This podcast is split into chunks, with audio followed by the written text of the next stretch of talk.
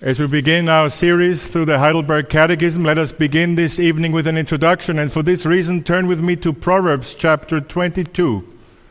Proverbs chapter 22 and verse 28. Proverbs chapter 22 and verse 28, one single verse. But nevertheless, God's holy word. Do not move the ancient landmark that your fathers have set. Do not move the ancient landmark that your fathers have set. Thus far, the reading of God's holy word. May the Lord add his blessing to the preaching thereof. Congregation, the church order of the United Reformed Churches in North America says in its Article 40 on catechetical preaching at one of the services each Lord's Day, the minister shall ordinarily preach the word as summarized in the three forms of unity, with special attention given to the Heidelberg Catechism by treating its Lord's days in sequence. Now, while this is a well known practice and tradition in our churches, I'm not sure how many of us are actually able to biblically defend such a practice. There are even Christians, as you might know, who deny the need for catechisms and confessions altogether. And therefore, it is very important for us to clarify these questions in our own mind before we dive into the material of the great Heidelberg Catechism. We will have three points this evening. The first one is do not move the ancient landmark, the importance of doctrinal orthodoxy. Secondly, why we need confessions. And thirdly, the history of the Heidelberg Catechism. I hope you excuse, I'm not a very good three point writer. But it will do as far as the content is concerned. I'm more concerned with the content than making those three points kind of rhyme or something. The first one is the importance of doctrinal orthodoxy. Do not move the ancient landmark that your fathers have set, we just read in Proverbs. The admonition which is stated here refers to the habit of fallen men to seek personal gain through dishonesty. Now, this particular verse, in its most narrow sense, especially protects the weak in Israel, especially the uh, widows and orphans, the oppressed in Israel. And it warns everybody, God warns everybody not to do any funny business by moving the stones of the boundaries of their uh, little land in order to increase their own. So that was the primary meaning of this passage. It was a reminder that the law of God does not allow it and God does not appreciate it. But the principle taught here goes even further, as it also refers to the propensity of fallen men to neglect the wisdom of preceding generations just because they seem to be ancient or old or antiquated, and therefore automatically, seemingly, they are considered wrong. C.S. Lewis, the great writer, called such a mindset chronological snobbery. Chronological snobbery, what a fitting description of this mindset that considers everything that is old automatically bad or wrong. How often in our society, even, do we hear people argue that something is supposedly wrong because it is labeled as ancient? Or archaic or outdated. That seemed to be the end of the argument. Well, that's outdated, that's old. And that's automatically then considered wrong or bad or inferior. But sometimes it is true that we learn new things that improve on older discoveries or findings, especially in fields like technology or medicine. But very often it is not so. And yet, the argument that something is old is often enough for us to think that something is automatically bad or wrong. And sadly, this phenomenon also exists in theology, where it is especially dangerous. Chronological snobbery often seeks to adapt theology to whatever culture is predominant in a certain time or area of the world.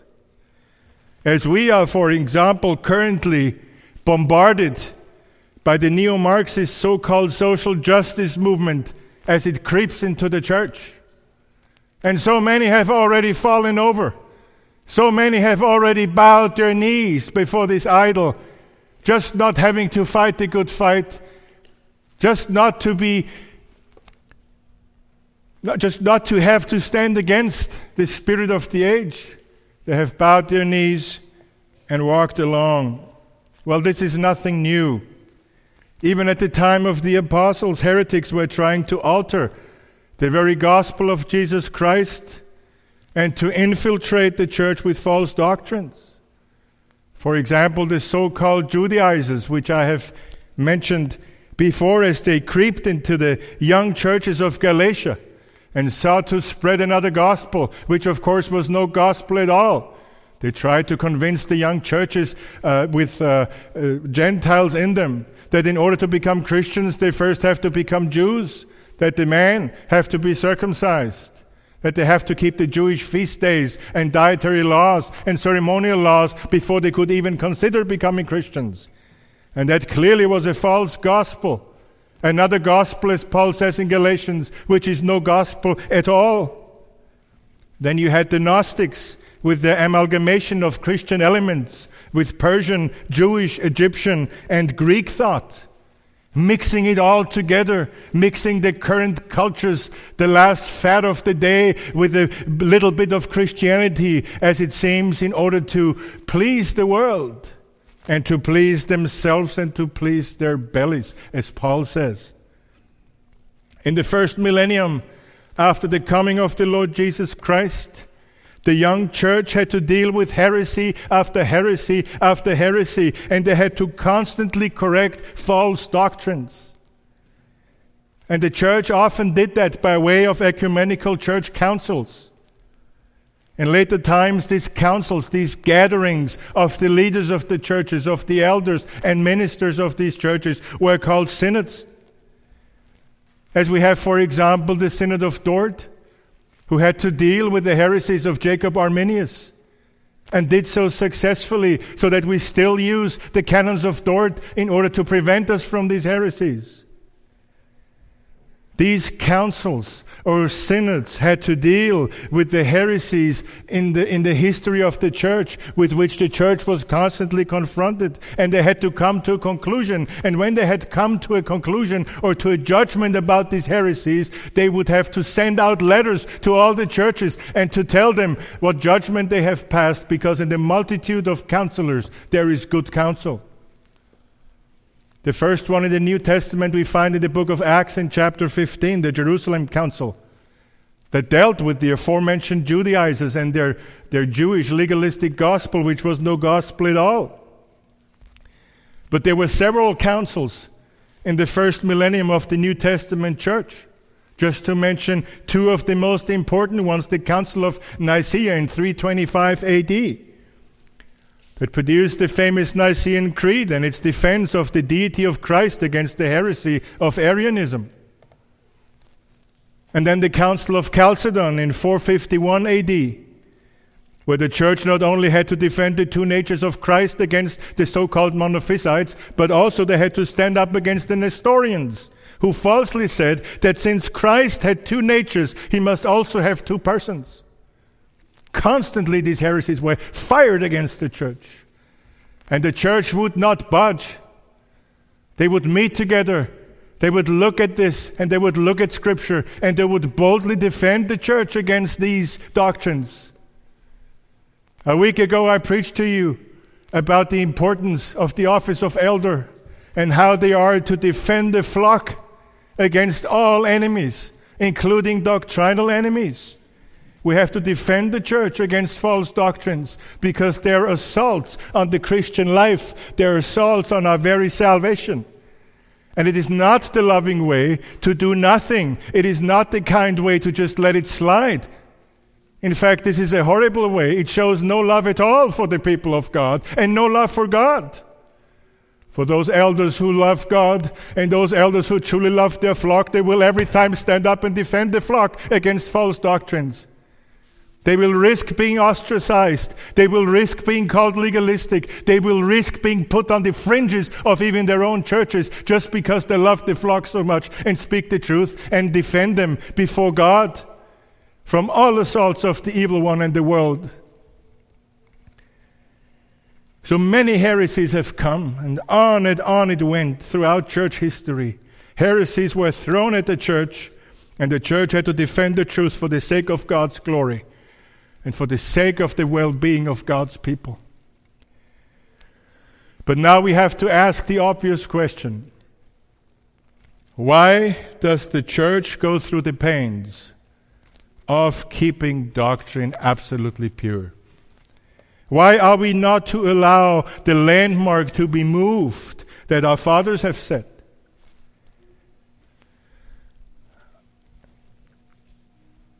It is very easy to let things slide in a culture that is terrified of confrontation. I remember and I wasn't sure if I should tell you this, but I will just do it. When I was in seminary, I had a good friend who is also a minister now in the state of Georgia. And at a certain time in seminary, we thought, we're getting tired of all this theology. We want to have more Christ. And so one certain day we played hooky and we didn't attend a, attend a biblical theology class. And we went to a cafe and we talk about the sweetness of Jesus Christ, which in and of itself is a good thing, but not while you should be in a seminary class. And in God's providence, we were caught in the cafe afterwards, exactly by the professor whose, uh, whose class we should have attended. And we talked with him, and we were quite cocky. You know, in seminary, you think you know everything, you've got it all figured out. It takes about six months in the ministry, you find yourself in the fetal position and understand you know nothing. And the professor came and, we to, and he said, Why were you not in class? Why are you sitting in the cafe? Professor Wilborn, the good man. And my friend smiled in his face and he said, We wanted a dose of Christ. And we thought we had him. What we tried to say, or what he tried to say, was we are tired of all this theology. We want Christ. Two words crushed us. He looked at us and he smiled and he said, Which Christ? Immediately we know what he was saying. He meant without theology, you don't know anything about Christ. Without theology, you don't know anything about the Christian life. Without l- knowing the facts of theology, you will know nothing about God. I never forgot it. I don't think I ever played hooky again afterwards. And this is what we need to understand. As we so often think that letting those doctrinal questions slide and not taking doctrine seriously, that we're doing a good thing and we're drawn closer to Jesus Christ, as we're not. So here's the answer to our question. Why does the church go through the pains of keeping doctrine poor? And in line with Professor uh, uh, Wilborn's two words, the answer is because without doctrine there is no life. Without doctrine there is no sanctification. Without doctrine there is no proper worship. And without doctrine there is nothing. 2 Peter verses, uh, chapter 1 verse 2 reminds us that salvation and spiritual growth come through the knowledge of God. As it says, may grace and peace be multiplied to you in the knowledge of God and of Jesus our Lord. Again in verse 3 of uh, 2 Peter chapter 1. His divine power has granted to us all the things that pertain to life and godliness through the knowledge of Him who called us to His own glory and excellence. Of course, some would object and say, well, knowledge, cognitive knowledge is not everything. Well, I'm not talking about cognitive knowledge alone. We have talked about this in Proverbs that only cognitive knowledge of God does nothing for us in and of itself. But it is the necessary beginning. Without cognitive knowledge, there is no experiential knowledge. Without knowing, there is no living. Without knowing about God, there is no knowing of God. We cannot know God experientially without first knowing the content of His self revelation. That's the very reason why He gave us a book. I'm getting goosebumps sometimes when people say, Well, I don't need all this theology and I don't need all this Bible or I need all this, I don't need the book of Revelation, I don't need this and that and the other, I just need Christ. This is the same mistake that my friend and I made at that cafe that one morning in South Carolina. Without doctrine, there is no life.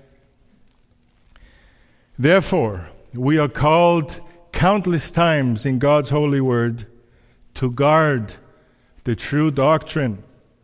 Titus chapter 1 verse 9 for example, which talks about the qualifications of elders and ministers would fit right into last week's AM service where it says he must he the elder or minister candidate he must hold firm to the trustworthy word as taught so that he may be able to give instruction in sound doctrine and also rebuke those who contradict it.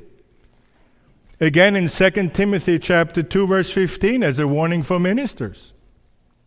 Do your best to present yourself to God as one approved, a worker who has no need to be ashamed, rightly handling the word of truth. And for all of us, Romans chapter 16, verses 17 through 18. I appeal to you, brothers, to watch out for those who cause divisions and create obstacles contrary to the doctrine that you have been taught. Avoid them, for such persons do not serve our Lord Christ, but their own appetites, and by smooth talk and flattery they deceive the hearts of the naive. 2 John chapter 1 verses 9 through 11. Everyone who goes on ahead and does not abide in the teaching of Christ does not have God. Whoever abides in the teaching has both the Father and the Son. If anyone comes to you and does not bring this teaching, do not receive him into your house or give him any greeting, for whoever greets him takes part in his wicked works. That's how serious the Bible is against false doctrine or false teachers. And as you can clearly see, we are charged to protect the sound doctrine in our hearts as well as in our churches. Of course, then you have the self appointed apostles of love, or whatever you want to call them, uh, when they say love unites but doctrine divides. Who has not heard that uh, saying? And liberals do this all the time. They always go onto the emotional side of things and try to undermine the doctrinal side of things. They appeal to love and to charity while attacking sound doctrine themselves. I have three things to say to that. First of all, the easiest one. This statement is a doctrine in and of itself. It is self contradictory. It's a self contradictory statement because it is in, in, conflict with itself. You're basically putting out a doctrine against doctrine. Saying uh, uh, uh, love unites and doctrine divides, that's a doctrine. What you're basically saying is only my doctrine. It's a sleight of hand. Take only my doctrine.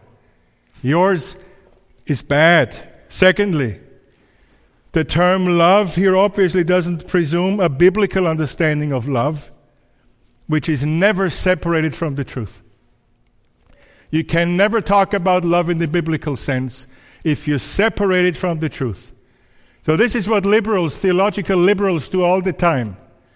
They try to appeal to love and charity and to kindness and all these warm and fuzzy feelings while they spit into the Bible. And they try to take away from us the proper understanding of God and of His Word. Thirdly, and this is the toughest for us to take, to be honest. Who says that division and conflict is always a bad thing?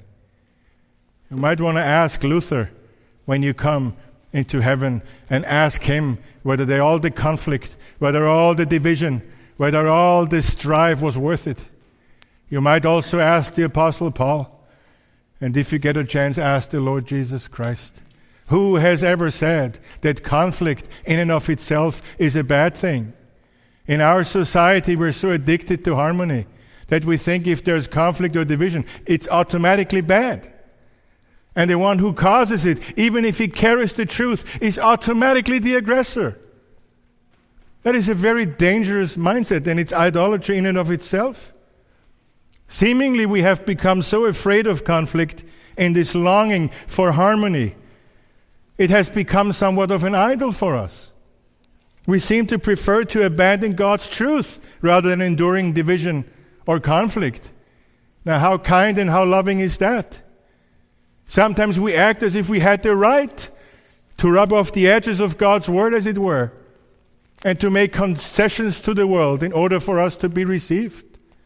And then it says, I'm just trying to be wise, I'm just trying to be winsome. Well, is it worth it? Betraying the Word of God, cutting off its edges, as it were. Is that really your motive to do God a favor? Wouldn't God have known what His Word says? Wouldn't He have the right and He alone to cut off the edges if there were any? Jesus Himself, in Luke chapter 12, says this about what the gospel will do in this world from verse 51. Do you think that I have come to give peace on earth? No, I tell you, but rather division. For from now on, in one house there will be five divided, three against two, and two against three. They will be divided, father against son, and son against father, mother against daughter, and daughter against mother, mother in law against her daughter in law, and daughter in law against mother in law. That's what the Lord Jesus Christ has to say to our fear of conflict because of the gospel of Jesus Christ. Here's what the Word of God says about itself. For the Word of God is living and active, sharper than any two edged sword, piercing to the division of soul and spirit, of joints and of marrow, and discerning the thoughts and intentions of the heart. Does this sound like harmony to you? Does the description of the Christian life anywhere sound like a smooth ride to you? Does any description of being a follower of Christ give any indication that the Christian life is smooth sailing? I don't know where we have this from. When will we stand up against heresy? When will we stand up against the influence of this world? When will we stand up against the attacks of false teachers? If we are silent, we are complicit. You see, the Bible doesn't get tired to impress unto us the importance of sound doctrine, conflict or division or not. And that leads us exactly to our next point why we need confessions. Why even have confessional documents? Why not just the Bible or no creed but Christ, as we sometimes hear? It surely sounds pious and it sounds wise, but these statements aren't logical statements to say no creed but Christ or no uh, confession but the Bible are not correct. These statements themselves are already creeds. If you say no creed but Christ, that's a creed. It's a very short one, but it's a creed because this verse is not to be found in the Bible, no creed but Christ. It's a creed concerning the doctrine of revelation. And also, no creed but Christ, the Jehovah's Witnesses say the same thing. Countless cults say the same thing. No creed but Christ, no confession but the Bible. They all say it. So, why are we not all one, singing together in, in great unity in Jesus Christ? Because the human mind is fallen, the human mind is sinful. The human mind often doesn't understand the things of God. So if we just say we believe the Bible or no confession but the Bible, the logical next question is what do you believe the Bible teaches? And the answer to this question is our creeds and confessions. Every office holder in the URCNA has to subscribe to the three forms of unity. You saw it last week. We wouldn't let them go the new office holders before they sign that they agree with all these three forms of unity and they will defend them. We, more than anyone, hold to sola scriptura and tota scriptura, Scripture alone and all of Scripture. We lay it open in written form to the best of our understanding, and we say, Look, everybody, it's on our website. You want to know what we believe? In the United Reformed Churches? Look at our confessions. This is what we believe. We're absolutely transparent, and transparency is a wonderful thing for a Christian person. Before you come in here, look at our confessions, look at our catechism, look what we teach and what we believe. We lay it open in written form. So, in a sense, the confession is the Bible as far as it represents the teachings of the Bible properly. Now, I know this is a, a, a, kind of a dangerous saying because they are still subordinate standards. They are not, the confessions are not on the same level with the Bible. But we have to understand that the teaching of the three forms of unity, to the best of our understanding, is the teaching of the Bible. The difference is we would never change the Bible. But we would. If you really found something that is not in accord with the scripture, after much prayer and much searching, we would be open of changing uh, the three forms of unity, and it has been done in the past, very early on. And if you're shocked by this, I have to tell you a sermon is not much different. It prayerfully takes the Word of God expounds it and applies it to the people of God as the Word of God. In this respect, the preaching of the Word is the Word of God as much or as long as it expounds the Word of God faithfully and truthfully. Independent Bible churches, with their no creed but Christ motto, are utterly inconsistent. When you walk into these churches, you could try the following go into an independent Bible church that says no creed but Christ, and then say, Would you baptize my baby, please? And they say, No, we don't do that here. Well, who says that? Well, we all say that. Oh, so you do have a creed, it's just not written down. Or, or you tell them and say, you know, uh, you know, I'm an amillennialist or I'm a postmillennialist or whatever you are of the two. It's the only two that remotely make sense. And they say, no, no, no, no. We're dispensationalists here. And then you say, dispensationalist. Well, let me get a concordance and, and look where I find the term dispensational. Well, there we see that's what we believe. And, and we say, okay, so you do have a creed. It's just oral.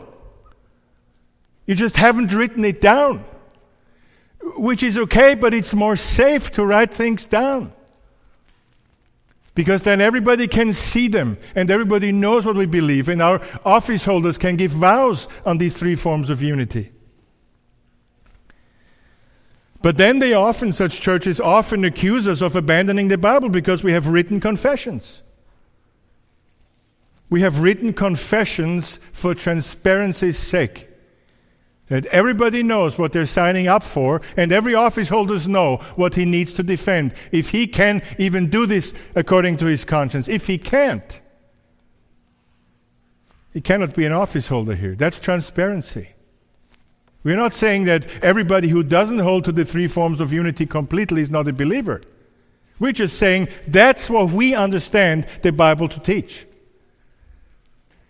We need confessions and catechisms in order to clarify for us and for generations to come what we believe the Bible teaches.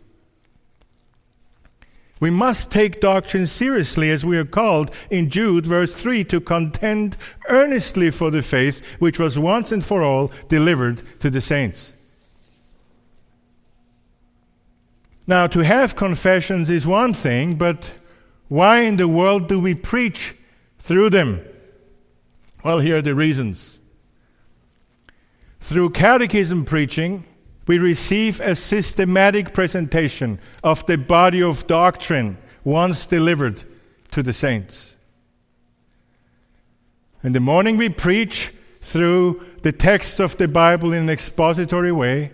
And in the evening, we put it all systematically together. Systematically means, for example, when we uh, hear about the Word of God, we preach topically about the Word of God and everything that the Bible says about itself.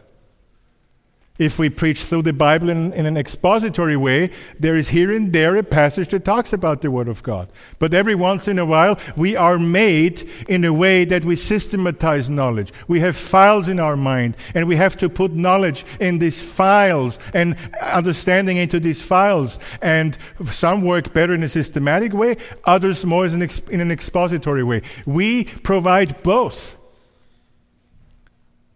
In a systematic way, you can quicker study a body of doctrine. In an expository way, there is other emphasis.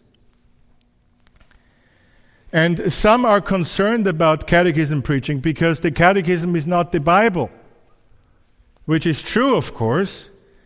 The catechisms, the three forms of unity, or the Westminster Standards for Presbyterians, are subordinate standards. They're below the Word of God. They're below the Bible in our church order as well.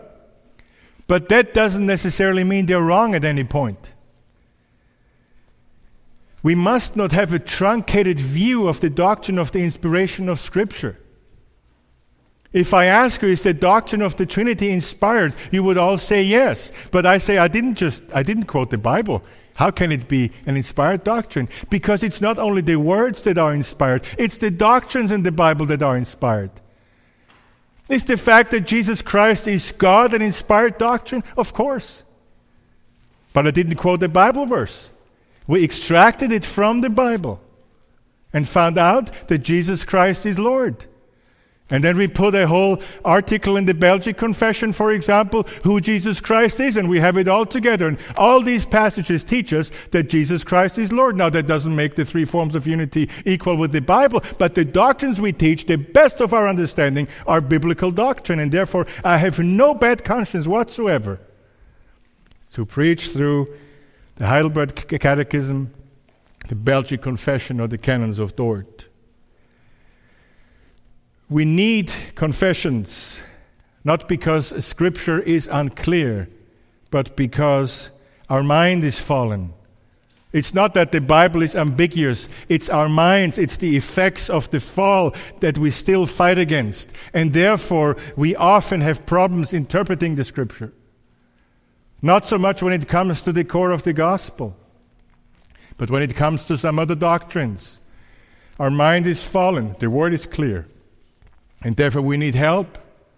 And we need the, the uh, multitude of counselors, of learned counselors, to help us to understand the scriptures. Catechism preaching will strengthen both our understanding of truth as well as our unity. As we read in Amos chapter 3, verse 3 Can two walk together unless they are agreed? That function is our three forms of unity. We are agreed. That's what we believe. And if somebody walks in here and tries to wreak havoc uh, with false doctrines, we pretty quickly uh, will have him in the consistory room. And we will tell him what you're teaching here is in conflict, what we are agreed upon. And if he tries to start a big debate whether this is biblical, we say, no, You have agreed to these three forms of unity, and we have agreed to these three forms of unity. That's why they call it the three forms of unity. We are united in them. Now, if you have a legitimate concern, speak with us elders. We will bring it to classis. Classis will bring it to synod, and then let the multitude of the brothers decide and find out and be transparent about what they find out so we can learn. And that's what's called a synod or a church council. Jesus says in Matthew chapter 12, a house divided against itself will not stand. Confessions bring unity to the church of Jesus Christ. Biblically sound confessions and catechisms help us keep the sound doctrine throughout the generations. They help us to keep unity and peace. Not a cheap unity, not a cheap peace, but unity and peace in truth or based on the truth. So now we know basically what confessions and catechisms are, because all that we just heard we can actually retrace in the history of the Heidelberg Catechism. Short history, don't be afraid.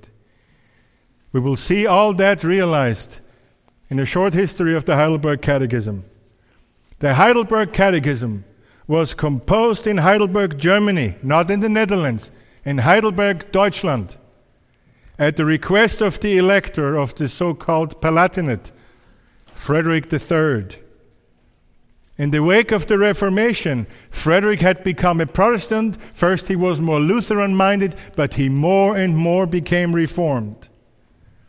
And in order to promote the Reformed understanding of Scripture in his Palatinate, he commissioned the 28 year old Zacharias Ursinus, who was a professor at Heidelberg University, and 26 year old Caspar Olevianus, who was Frederick's court preacher. Those two were called to uh, create a catechism for the Christians in Heidelberg, for the health of their souls, as Frederick said it. To instruct the youth, that was his reason, to instruct the youth and to guide and unite all the pastors and preachers, and thereby all of his territory in matters of doctrine, faith, and life. Now, Ursinus, the 20 year old professor, he bore the primary responsibility, and Olevianus, known for his eloquence, functioned mainly as an editor of the final version of the Heidelberg Catechism. And that's why we speak with Frederick III of the learning of Ursinus and the eloquence of Olevianus.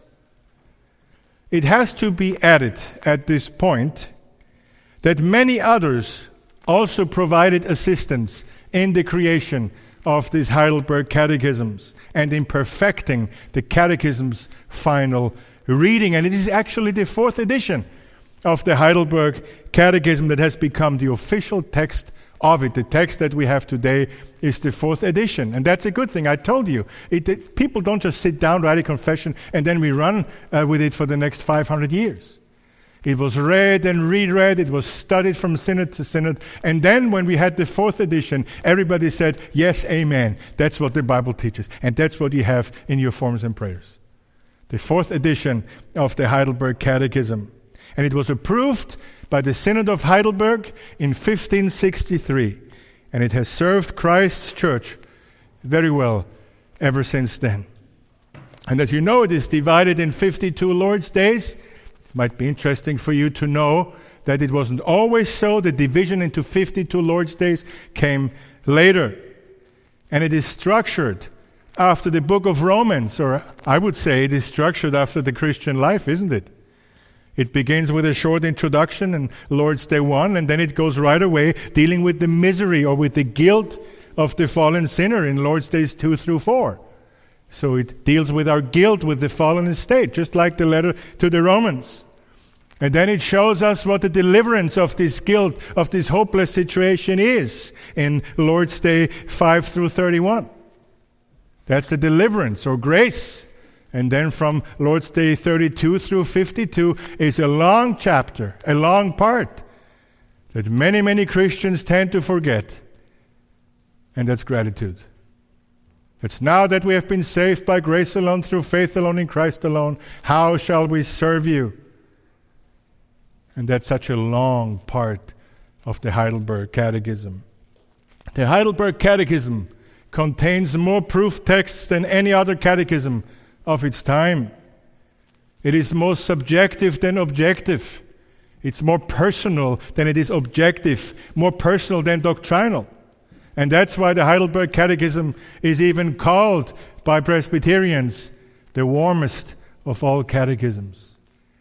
It talks to you uh, in a personal conversation, not just in doctrinal terms in the third person. It approaches you in the second person. It talks to you like a father talks to his son. It has therefore been called the book of comfort for a long time by God's people. And Lord willing, we will dive into this Heidelberg Catechism beginning next week in order to tap into that comfort that it holds for us from the Word of God. And in order to make sure that we do not move the ancient landmark that our fathers have set. May God help us. Amen. Let us pray. Our most merciful Heavenly Father, we thank you that you have upheld your church since the time of the apostles, and that you have given us the ability and the instruction to have and to hold our good confession. That we had the men and the instruments to have them, and that they represent the teaching of your word so faithfully, the best that we can judge. And we ask you, Lord, that we give these three forms of unity the right place in our lives. And that they will always be subordinate standards, subordinate to the very word of our God. And we ask you, Lord, to guide us through this series, that your name be glorified and your people be edified. Be with us and help us for the glory of your name and for the good of your church. In Jesus' name we pray.